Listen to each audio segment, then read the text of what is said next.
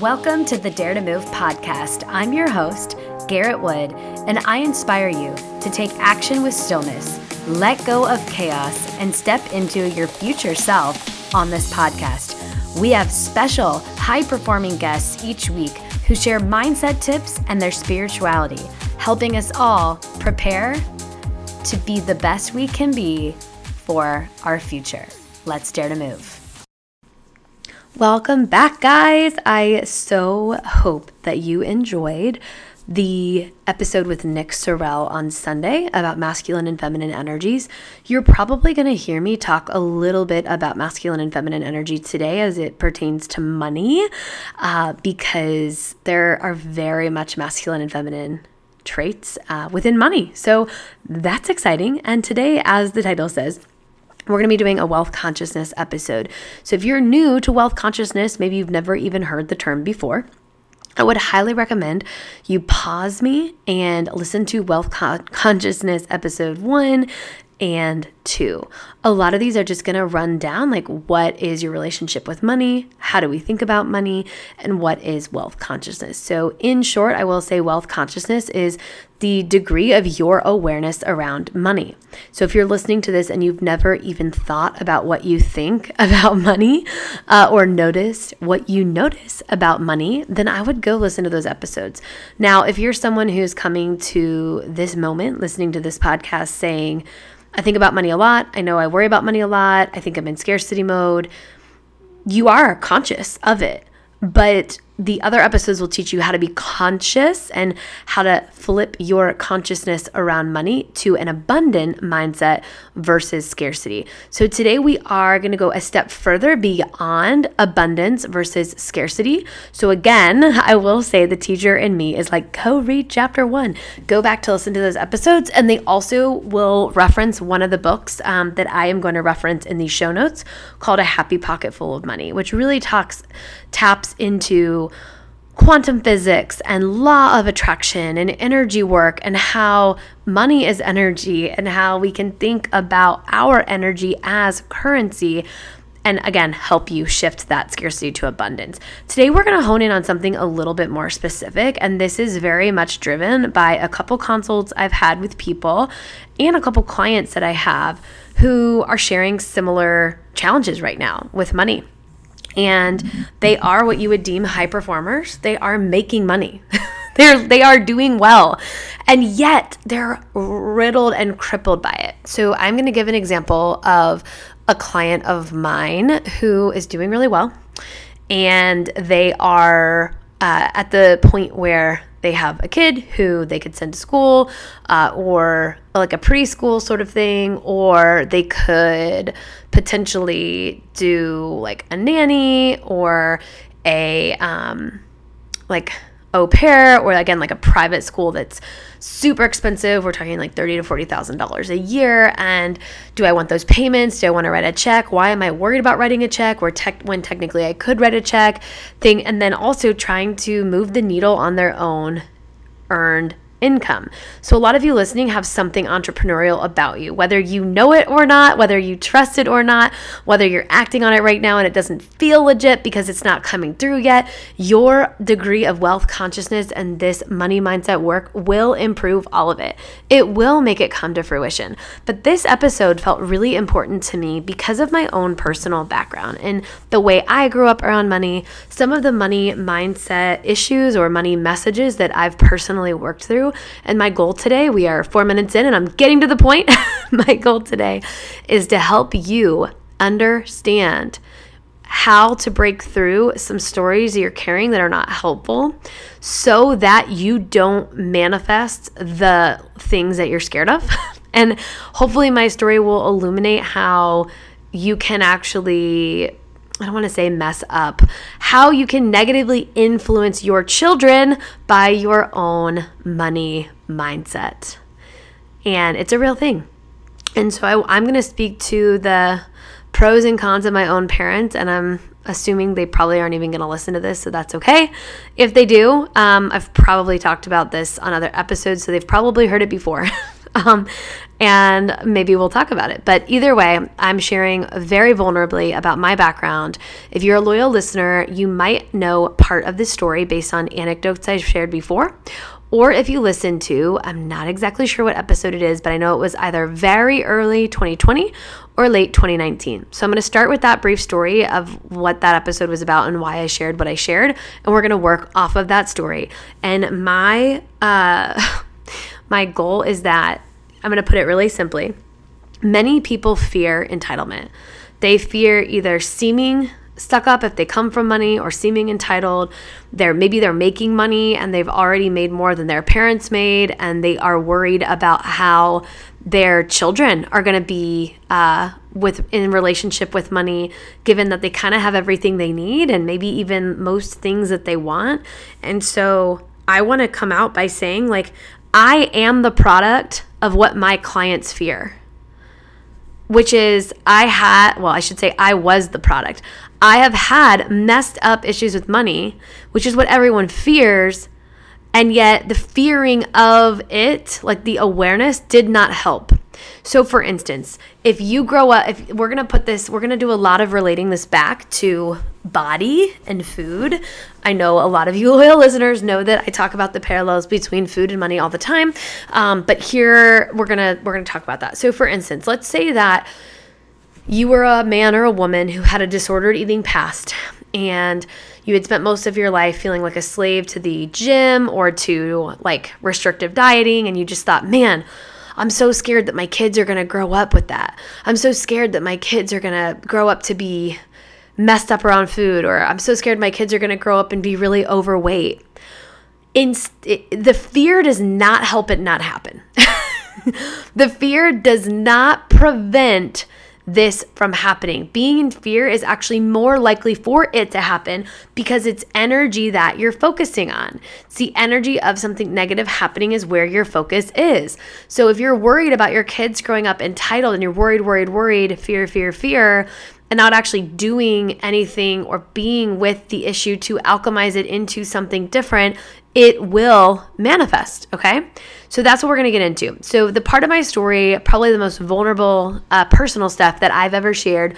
Again, I'll try to find the episode and link it. Some of you may know this, but basically last year I had a listener whom I did not know write to me, not privately, on a comment saying that I would be more valid as a podcaster if I admitted to a very wealthy lifestyle supported by my family. And I took issue with that because I thought, first of all, they don't know anything about me. And second of all, even if I was supported by my family, that doesn't make my story or my teachings or my coaching invalid. It really doesn't. So I knew, like, deep down that this person was somehow triggered by me, but I was still doing the work, really thick in the work at the end of last year on money mindset. And I can tell you more about that in this episode or maybe another one. We'll see if I circle back to it. And so I actually got really triggered because I was worried about how people saw me, and I wanted this podcast to grow and thrive and for people to trust me, and my integrity being challenged was very triggering. So I wrote to the person privately and I said, hey, like, I'm not sure where you are getting this idea about my lifestyle. Like, what do you mean? And I don't remember the DMs. I should have saved them, but it was something to the degree of like, you go on fancy vacations, you do all these fancy things, that's not normal, and you can say this stuff because you have money or something. Well, at the time, I was not like dealing with a ton of money. I was closing some real estate deals and my business was taking off, and like there were good things happening, but I wasn't supported in any way by my family. So my guess at the time was that somebody knew that I come from a family business, and I decided to come onto this podcast and share the story. I'm not going to rehash the whole thing. I'll give you the cliff notes and you can go back and listen if you're curious. But long story short, my dad came from a very, very wealthy dad, my grandpa, and my mom came from a very upper middle class family, and but married into money. And I had a nice childhood. I mean, my parents got divorced when I was like barely 6, so whatever that looks like that you can remember. And then I was raised by my mom, who was getting the bare minimum that the state kind of requires for child support, and she hadn't had a job in 10 years. She was a stay-at-home mom for plus or minus 10 years, and she was starting at ground zero. She got married right out of college, got pregnant, never worked, and then got out of a divorce and had to find a job. And so you can imagine she wasn't getting a very high-paying job. She wasn't getting a lot of support from my dad, and kids are expensive. So I grew up on delayed payments from cheerleading, for cheerleading, and gymnastics. But I also got to go on private jets to Aspen for Christmas. And I will say I'm really proud of my mom for her hard work and how just, wow, amazing she's done in business and in her career to make multiple six figures and to take us actually last year on a trip to St. Lucia for an entire week, the whole family. We did not have to pay for anything, a very, very special family vacation. And I am in gratitude for all of that. But the reason that I want to speak today about how as adults, if we do not get our money mindset right, we project it on others, because I have like really unraveled some heavy stuff in my life on money mindset. So today the point is, if you are scared of your kids being entitled, you're scared of being viewed as entitled, you're not feeling worthy of the money you're actually earning, anything like that, this will help you. So to get started, quick review. Money and food are intricately related because they are pretty much part of being a human. You know, we can live without the gym.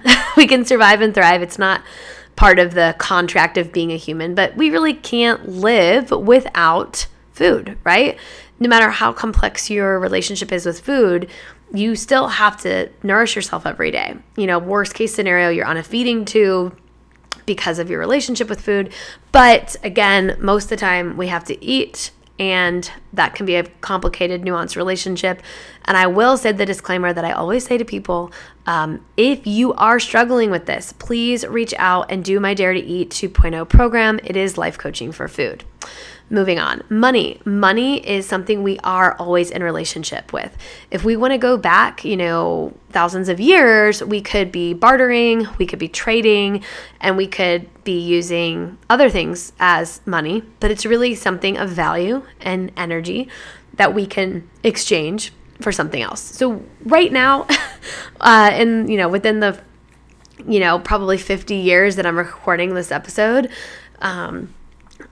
50 years back, 50 years forward, within this century, money's part of the gig of being human. So we're in relationship with it, and how we treat that relationship is going to determine the quality of it. Just like if you treat your girlfriend or boyfriend like crap, it's not going to be a healthy relationship. It's going to weigh on you subconsciously and consciously. Now, one of the things, again, to go back to why I'm doing Wealth Consciousness 3, is that I have some friends whose businesses are doing really freaking well, which is awesome, you know, despite in spite of the pandemic. I have some clients, and I've talked to some potential clients who have had good years, and even still, they're kind of in that mindset of waiting for the shoe to drop. They're waiting to get the rug pulled out from under them. These are very common phrases that we hear as humans, and they're not positive phrases. They're not healthy mindsets. By protecting yourself or preparing for rejection or failure, you're actually putting more energy into the failure. And it's a form of, it's like actually like a trauma response. It's called detachment. So when we say, oh, well, you know, I'll give you a better example. I was about to get on the phone, I've probably shared this before, with a CEO who I really wanted to work with. Pretty big name in the fitness world, and I had told my coach at the time, like, it's okay, like, you know what, he's probably gonna be too busy, like, he probably won't want to work with me, and it's fine, like, I don't need him, like, it's good, and it's fine. And I was trying to, like, not be, like, clingy or not seem like I needed him or the money, or, but really, like, I really wanted to work with him, but by talking myself out of it, like, I don't really need it, like, it'll be fine, I don't, like, it was, I was trying to protect myself so I wasn't hurt if he said no. And it's this idea that, I don't know about you guys, but I was taught when I was little, like, don't get your hopes up. So if we're not supposed to get our hopes up, how is it supposed to happen? And then if it does, it's a freaking, I almost cussed, huge surprise. And we don't have the scaffolding to hold it. So I'm going to use one of my friends, I'm not sure if she'll listen to this or not. I just love her to death, but I won't use her name. But she has a really cool startup, and they are signing $100,000 contracts right now.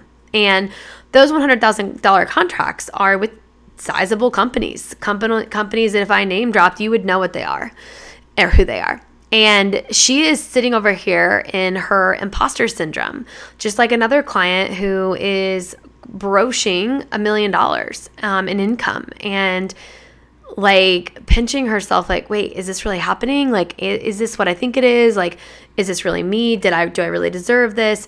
And so if we do not get our feminine receiving energy right, we're gonna have a really freaking hard time actually holding the manifestation. And the story I've shared on thought work and thought architecture, which I will put a link to in the show notes, it's an episode I did recently, sort of recently, is that we have to have the neural scaffolding to understand this. So let's say that all of us are listening to this podcast, doing our thing, cleaning the house, riding the stationary bike, whatever you're doing right now, and somebody was like, Earth is really a simulation. We are all holograms and we live inside an alien's belly or something just like really out there. We would be like, no, like our brains would be blown open. Like, what? No, like, I don't believe this. This isn't real. And we wouldn't be able to put any of our energy into alignment with the belief that yes, we are holograms and living in an alien's belly or whatever. I just randomly said right now that I made up on the spot. Just like when true story, I've shared this on the Thought Work episode, when Jeff and I got our offer accepted for a house that we didn't even know that we were going to be living in. The timeline was this. I found a house after the full moon on June 4th. We went to see the house on June 11th. We put an offer on the house by June 16th. And then by June 18th, they said, we have a deal. And Jeff and I were like, what? Because guess what? On June 3rd and June 4th, we were thinking about buying a new dresser. We had no... So then I thought, whoa, I got to believe in this. I got to put some energy into this. I got to start doing my visualizations. I got to imagine living in this house. I got to accept this as mine because yes, we're going to get a pre-approved for this mortgage. Again, like get the mortgage company to back us because we got pre-approved. Yes, we're going to be able to come up with the down payment and make all of this work and buy a home together for the first time. But my brain hadn't done that gymnastics to build the scaffolding for this gigantic dream home to sit upon. And so if we are not believing that we're worthy of $100,000 contracts or worthy of $1 million in our bank or worthy of taking a really nice vacation, and we don't believe in that potential, then if and when it somehow manifests, we will try to sabotage it or we will live feeling like we're wearing the itchiest sweater of all time, not proud to talk about it, not proud to put more energy into it because we're like thinking about making 1.5 million. I don't even really believe that I can make 1 million. A way it's manifesting for another client of mine is she is making money she wants to make. She's no longer in debt. She's enjoying her practice and, you know, living life. But instead of doing some proactive things that we've been talking about in her business, whether it's like client relations, a couple restructuring things in her operations, a couple like longer term planning things, it's like she won't take action on it because she actually hasn't done the belief work and wealth consciousness work to accept and receive this money as legit. Because in her money messaging neural patterning when she was a child, it was like the rug is going to get pulled out from under you. And it actually has happened before. And so therefore it will happen again. So how do we stop this? For one, we have to just do the illumination work first, the stillness work, to sit down and say, Like, what do I actually think about money? What did my dad tell me about money? What did my mom always say about money? How did it feel to talk about money at my dinner table? How did I think about money as I went into college? You know, how did you think about taking on loans? How did you think about not having loans? How did you think about what it would mean to be self-sustaining after college? Whatever stories you had, they're just stories. Just like we all have agreed that the sky is blue, you know, like if you were taught that the sky is actually kind of purple, then that's just what you think because that's just what you were told. And it's really hard to unpack, but first we have to know what we're even unpacking. So you do the elimination work, you do the stillness work, you get really real about what do I even freaking think. Then you want to actually look at your fears. So one of the clients is, I'm really scared about the fact that I'm scared about money and that I might pass that on to my kids.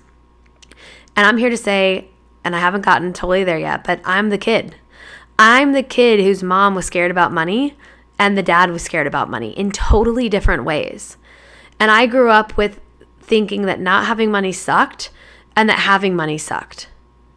So we're going to get into that in a minute. So look at your fears in the eyes. So if you're taking notes, by the way, or mental notes, just to kind of go through this, it's one, do the elimination work.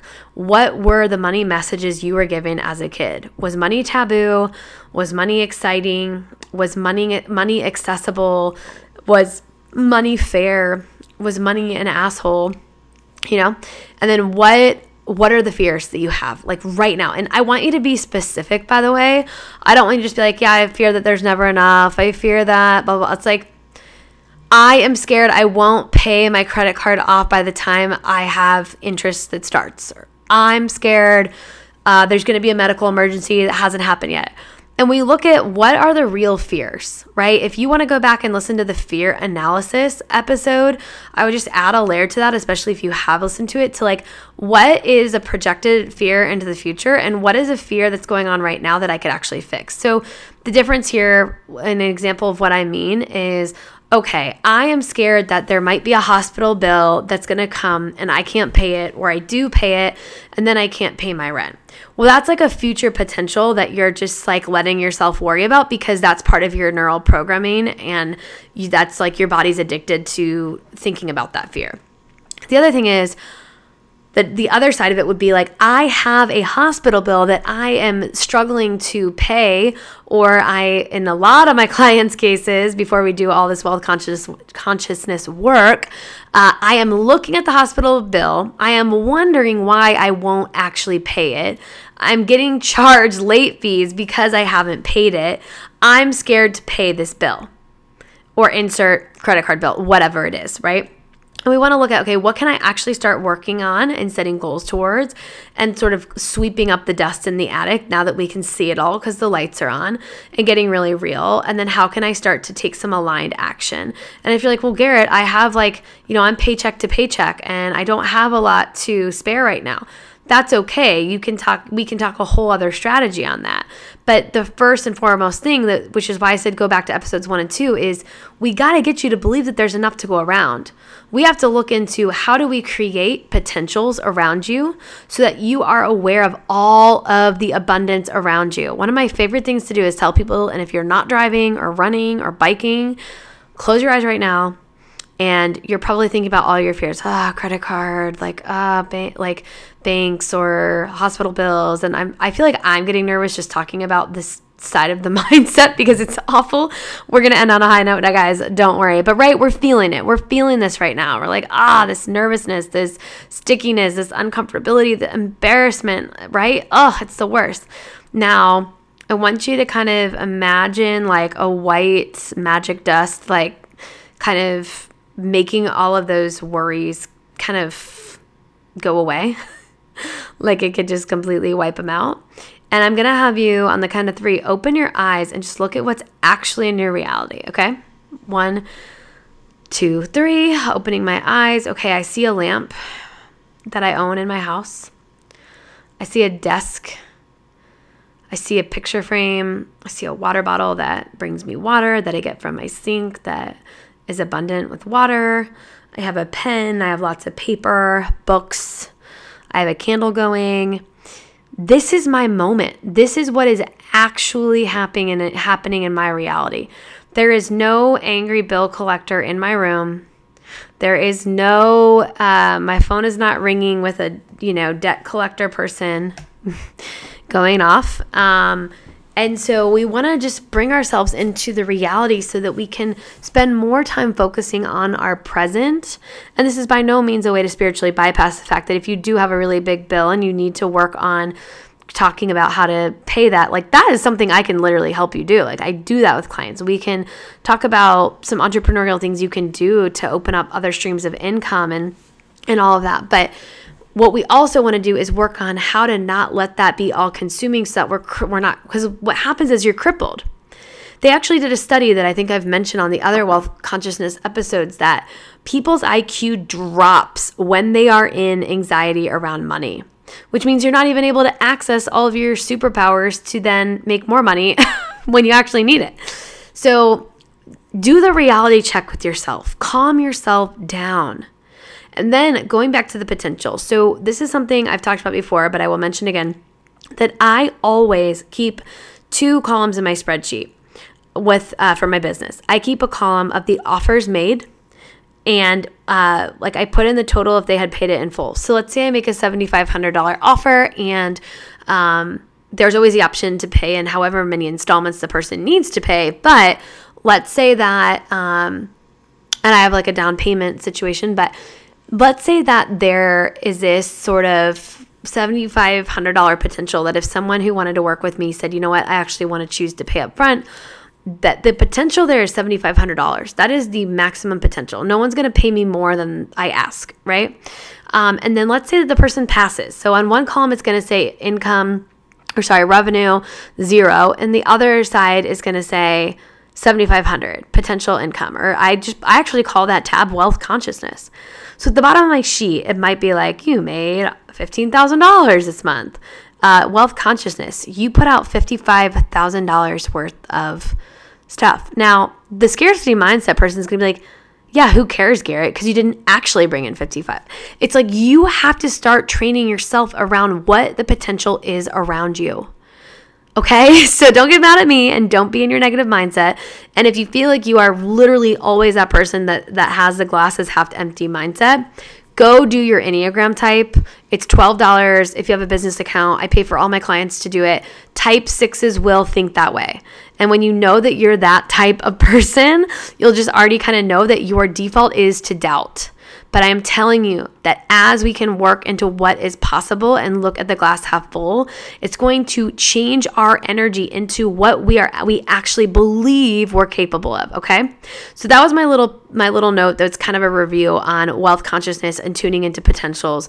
We talked about reality check to kind of help get us out of fear in the moment when we do start to stress out and to tap into our abundance of our reality. Now, here is where I'm going to go into my personal kind of how I am as a human, or I was as a human, completely a manifestation of two parents who did not do any wealth consciousness work. So I will start with my mom. My mom grew up being completely taken care of. Like if you were to call someone entitled by like a definition of taken care of per se, that was her. She had private school paid for. She had college paid for. Her mom would take her shopping for every dance. My grandfather on my mom's side had done really well in his careers, and she kind of wanted for nothing. She was also the youngest, and they were just kind of like, whatever you need, tired parents, and younger by like 12 years. And then my dad was raised by a self-made multi-millionaire. And my dad watched the rise of that business. And they were very much in scarcity a lot. But they also, my grandfather did work on enjoying the money as well, if it was aligned with the family values, which is a really beautiful way to live, right? Like we value quality time. So we're going to spend X amount on a fancy vacation versus a fancy new family car that we don't really need because our car works or something like that, right? So my dad grew up feeling the benefits and experiencing the benefits of a successful entrepreneur, But there was also a fear in the family of money doesn't grow on trees. We save everything. We never take on credit. I think there was some story about my grandfather only getting a credit card once, like someone made him. He just wanted to pay for everything in cash because he grew up so poor that he didn't want to owe anybody anything ever again. But he needed to build credit. So obviously, eventually he got a credit card. So my dad very much inherited this sort of fear-based scarcity mindset that my grandfather had had when he was a little boy, because his dad died when he was young. He had a single mom. He lived in a one-bedroom apartment. He hunted for food. And then my dad somehow still had that, like, that shadow of, like, this could all go away. And yes, we can have this awesome lifestyle, and a lot of my life is going to be taken care of, but, you know, there's never going to be enough. There really never is going to be enough. And then the other side that he had was kind of this fear of being entitled, which is weird because I don't know if his parents, I don't know because I haven't talked about it with him, like if my grandmother called him entitled or spoiled, but the words that my my dad and my grandparents have used my whole life are spoiled, entitled. You guys aren't spoiled, or you're entitled, or don't grow up to be spoiled and entitled. And it really pushed me, mentally it pushed me to be like, I'm going to make my own money in high school. I worked till 11 p.m. during school, like on school nights, to pay for my own gym membership, to pay for gas, to pay for whatever. And I worked through college. I had a job right out of college to pay my own rent. Very much wanted to be self-sufficient. Now, that was also half motivated by the fact that I watched my mother struggle financially because she hadn't had the career out of school. She got married and had kids. She had to rely on a man who then they got divorced and she couldn't rely on him. So I actually had sort of both narratives going, like, but the tricky part, and I don't mean, by the way, to just be talking about myself. I swear I'll make a point with all of this.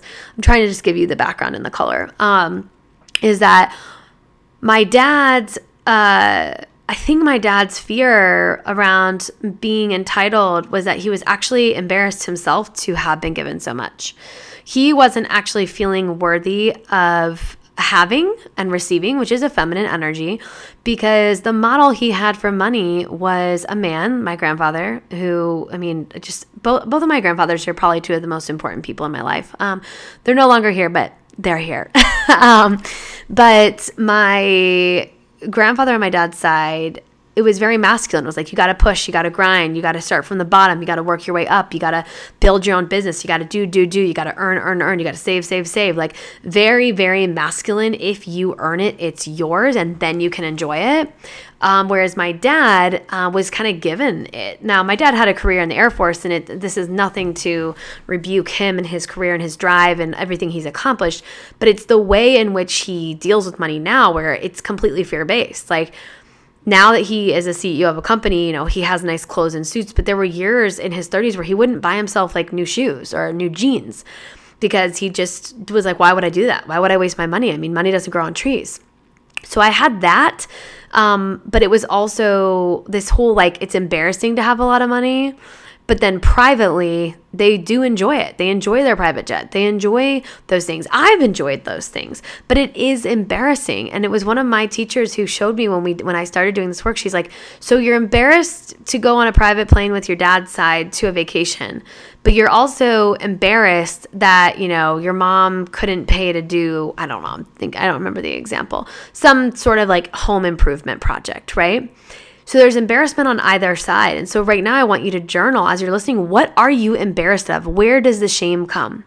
Does the shame come from not providing for your kids? Does the shame come from giving them everything because you didn't have it? Where does it come? Does it come from your parents? Does it come from your grandparents? Like, I actually relate a lot to my grandfather of feeling like, and this is something I'm actually trying to work away from, but I was like, yes, you know what? I can be like grandpa. And I was given some support with medical help and treatments, and I was given support with college because that was something that meant a lot to my grandfather, and I feel really grateful. I know I've mentioned that here on this podcast, but I wasn't given an apartment after school. I wasn't given a job. I wasn't given like a monthly like stipend or trust or something. So for a long time I was like, well, I will be like grandpa. I will do and I will earn and I will be successful with money because that's how it's okay. It's okay to enjoy money if you make it yourself. And some of you might be nodding your head. Yes, well, remember that because we're going to come back to that.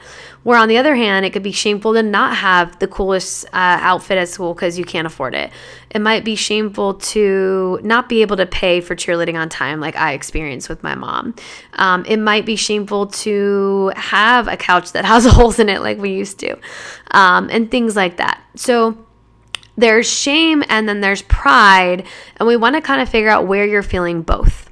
Now, here's the interesting thing is if you said, yes, I relate to having pride around like earning my own money and then I can be happy or then I can be prideful or whatever.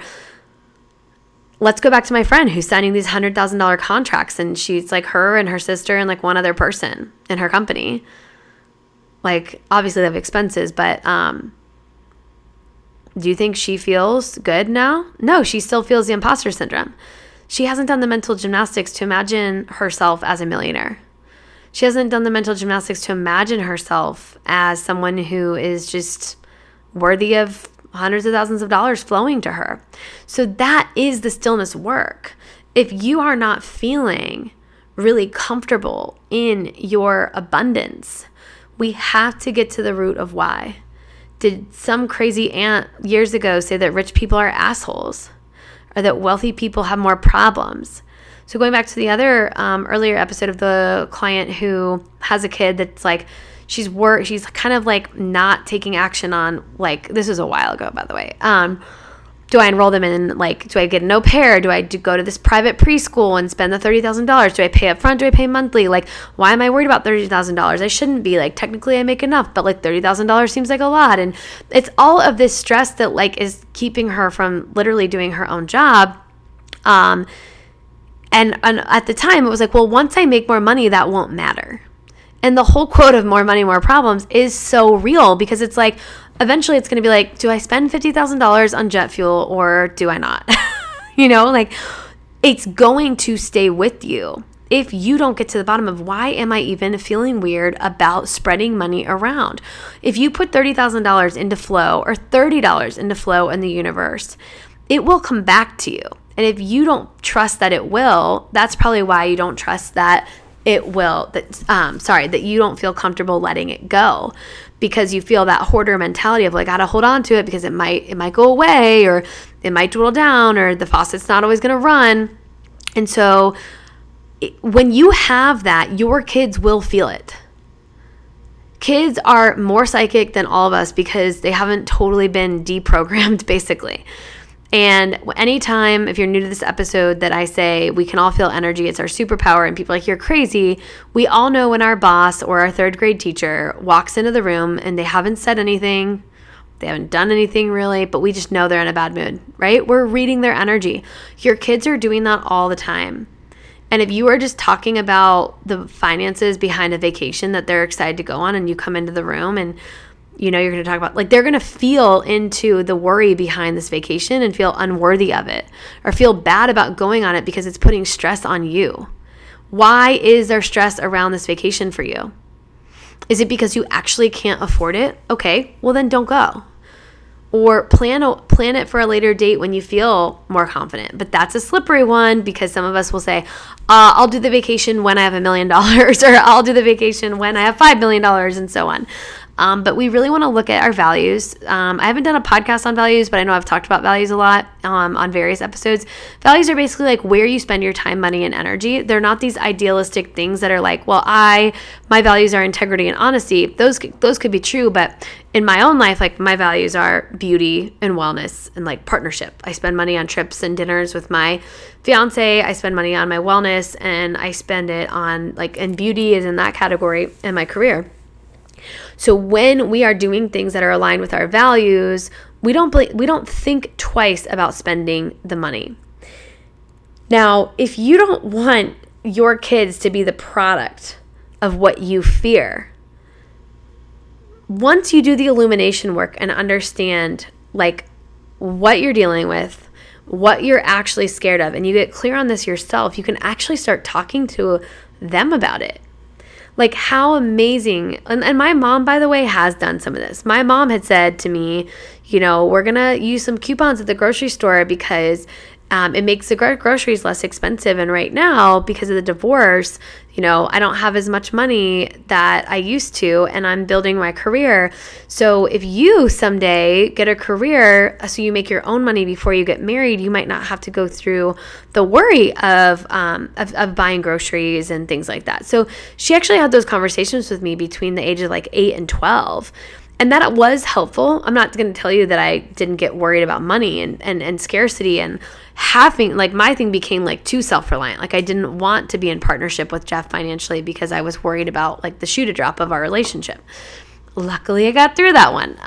But if my dad had ever sat down and talked to me about how and why he feels so scarce about money, he's still in that place where it's like, it's just a thing. Like, it just is scarce, and that's a fact. Like, the sky is purple, and that's it. Like, why would we discuss that? The earth is round. Why would we discuss that?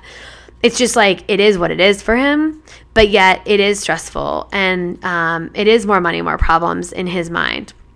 And again, it's not my job to tell him that's right or wrong. I'm just noticing kind of what is, and those conversations can be really powerful. So if you're a parent and your kids are, you know, starting to understand a little bit more about money, everything I'm reading keeps saying the earlier the better, and they can understand like how you see money as energy and as time and as value to you and what you care about as a family and your family values. They're going to see, okay, well, I have to have a healthy relationship with this thing that allows our family to do things that we enjoy doing and give back to help others and all of that. So by being scared of money, it's actually going to manifest the fear. That's one of the major points. The other point is, why are you not feeling worthy of what you have? Because if you don't feel worthy of what you have today, it is putting energy into it, sabotaging. Now, if there's energy into sabotaging what you have or blocking what you even have today, how are you going to grow it to more? The energy needs to be put into manifesting more money or receiving the money you have with joy and gratitude and saying, yes, I'm worthy of this. And here's the reasons why. So it could be a gratitude list. It could be a list of the ways you help people, the list of the ways that you and money work together and it makes you a better soul. There's actually a book called The Soul of Money. There's also a book called Money Magic that could be really helpful for you. I was told, I'm actually just waiting on Money Magic. I'm going to dive into it. But I was told that it's kind of like a good sequel to Happy Pocket Full of Money. So I will link that in the show notes and I will report back soon. But if you go back to the very first episode of this year, it was called Big Feminine Energy 2020. Now, a lot of you are like, well, feminine energy. Well, now that we know, because I've done 2 episodes on masculine versus feminine, you're like, oh, I get it. But if you haven't, I would go back because it talked a lot about how this year is about receiving and about abundance. And when we're still and we can't, quote unquote, do anything, we can't go spin the wheel at spin class. We can't go out to new networking events. We have to sit still and receive, right? When you're in a hospital bed, it's a very vulnerable time. It's a very feminine energy because you're relying on your friends and family to bring you snacks or bring you their company. And you have to receive that, right? Receive it with gratitude and appreciation. And now when we're stuck in our homes and there are less bells and whistles that we can pull or ring to do things, to earn things, and money's coming to us, how does it feel to receive that? So you can imagine things like, okay, well, when I pay this parking ticket or when I pay this bill, I'm going to imagine this energy floating out into the universe and supporting others. And like, you can imagine it for the good, or you can feel like, oh, another bill. It's so awful, right? That's this hoarding masculine energy where we want to be in this feminine, it's all good. There's enough to go around. I'm worthy of this energy, because when your kids feel that, and they feel like it's like the circle of life kind of a vibe versus well, we have this today, but we might not have it tomorrow, and money doesn't grow on trees, and you better not be entitled. They're going to rebuke the money and the wealth that comes to them later, because you have probably at this point already traced some of the things your parents said to how you're feeling right now. Why would you want to do that to your kids? Right? By the way, I don't mean to sound kind of bitchy when I say this. When I get passionate, I get very like direct because I've been through the negative sides of these things, and anything I teach, I'm very passionate about. So by no means am I trying to come off like a bitch or being hardcore, but I definitely consider myself and talk to my clients like this. I'm like, we are always double black diamond skiing. And sometimes you got to be strict when you're double black diamond skiing to keep you safe, right? We are doing some intense next level stuff here as far as mindset goes and mental gymnastics. And we got to be safe and we got to stay on point. We got to check ourselves. So that's what I'm here to do for you. But I can tell you the work I've done is to unpack the scarcity that I felt through my mom. And that was actually a little bit easier because my mom talked to me about it. And I understood that if I worked and earned and did, then I could achieve and then I could be okay, because America supports that do, have, be cycle. But we know that the do, have, be cycle does not actually create us, make us happy, right? It's the pursuit of happiness. Do all this stuff so you can have all this stuff so then you can be happy. And as many spiritual teachers, business teachers, all these people out there are waking up to say, no, no, no. It comes from being. First, we have to be who we are, accepting ourselves. Do things from that energy of what's aligned, and then we have abundance. And as you know, if you're a loyal listener, I talk all the time about how I think it should be who you are, have, because it's your birthright. You don't have to pay for sunshine. You don't have to pay for rain. And then do what feels aligned. Either way, it is hard. But here's the other thing. If you are the person right now, you're like, Garrett, I'm actually worried because I have money. I feel guilty for having it. I feel ashamed for having it. Or I feel like it's not going to last. I don't want my kids to be entitled, all of that. You've got to get right and level yourself up energetically to say, yes, my energy travels here and here and here and here and here. And I am contributing in all of these ways. And I'm loving in all of these ways. And I'm worthy of this. And so are my kids. So they don't feel, they don't inherit the icky, sticky, this makes me feel embarrassed energy around money, right? Because if you don't like how it feels today, you would not wish that upon your kids. So do the illumination work. See what is even swirling around in your head. What are you scared of? What are you waiting on? What are the money messages from your mom, from your dad? What's your first memory of money? Well, how does that parallel to your memories of money today? All of this, all of those I think were mentioned in the other two episodes. And how can I receive this with grace? How can I understand that this is part of who I am? This is my journey.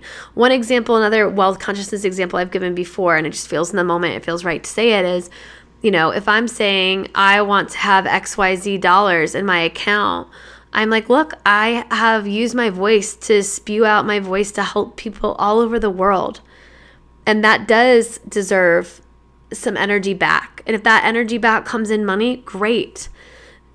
But how are we spending our energy? And so sometimes with my high-level execs, I say, let's do an energy read for your, an energy spreadsheet. So we literally like parse it out. Like, okay, you spend time and energy with your kids between these hours and these hours. That's your energy giving to your children.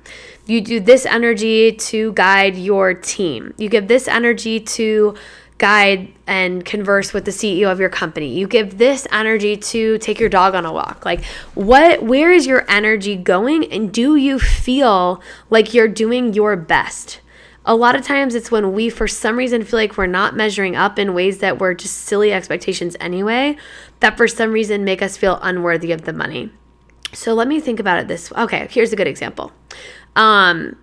Teaching workout classes is hard, right? I think any fitness instructor listening is like, yeah, it's manual labor. Like teaching two spin classes on one day and then running over to teach a boot camp class and then running to teach a personal training session. Like physically, it is laborious. Energetically connecting with all those different humans is a lot as well. But I also knew that you're kind of relegated to this hourly rate. In my case, I was fortunate to work for some companies that paid pretty well.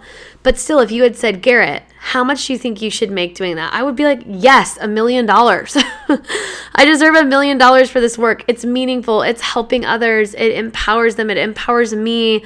It's physically so hard, but I love it. It's kind of like being a pro athlete because if you get injured, you're out. Like you cannot work, right?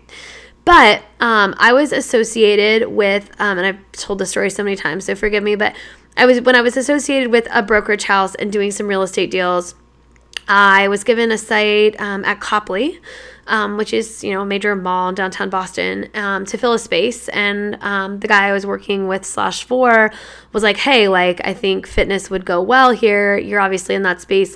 If you can find someone, it's a really good commission.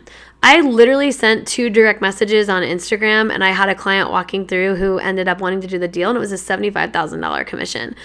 And I felt so unworthy of it because I was like, all I did was send a direct message. I didn't look at the whole picture of my energy output as a human. I didn't feel worthy of taking that money. And crazier, I actually never took it. I actually left the job and did not fight for that. So again, major money issues there that I have worked through since. But we have to understand how energetically giving are we, and how are we being received? So right now, if you're like, but Garrett, I'm the person who's giving, and no money's coming back. Maybe you're actually giving too much. Maybe right now the answer is not to give as much. And where can we look at how we're receiving? So a really easy time to do this is around the holidays. You're like, wow, I got this gift card. That's money coming to me. Wow, someone took all this time to wrap this beautiful gift of homemade cookies. That's time and energy. That's valuable. That is wealthy. That is rich. How are the conversations you're having? How are they wealthy? Are they rich? Or are they surface level? Really tuning into the wealth around you at all times and understanding how it supports you, how it holds you, how it nurtures you, so that you understand that this is yours. It is okay to have. It is okay to use.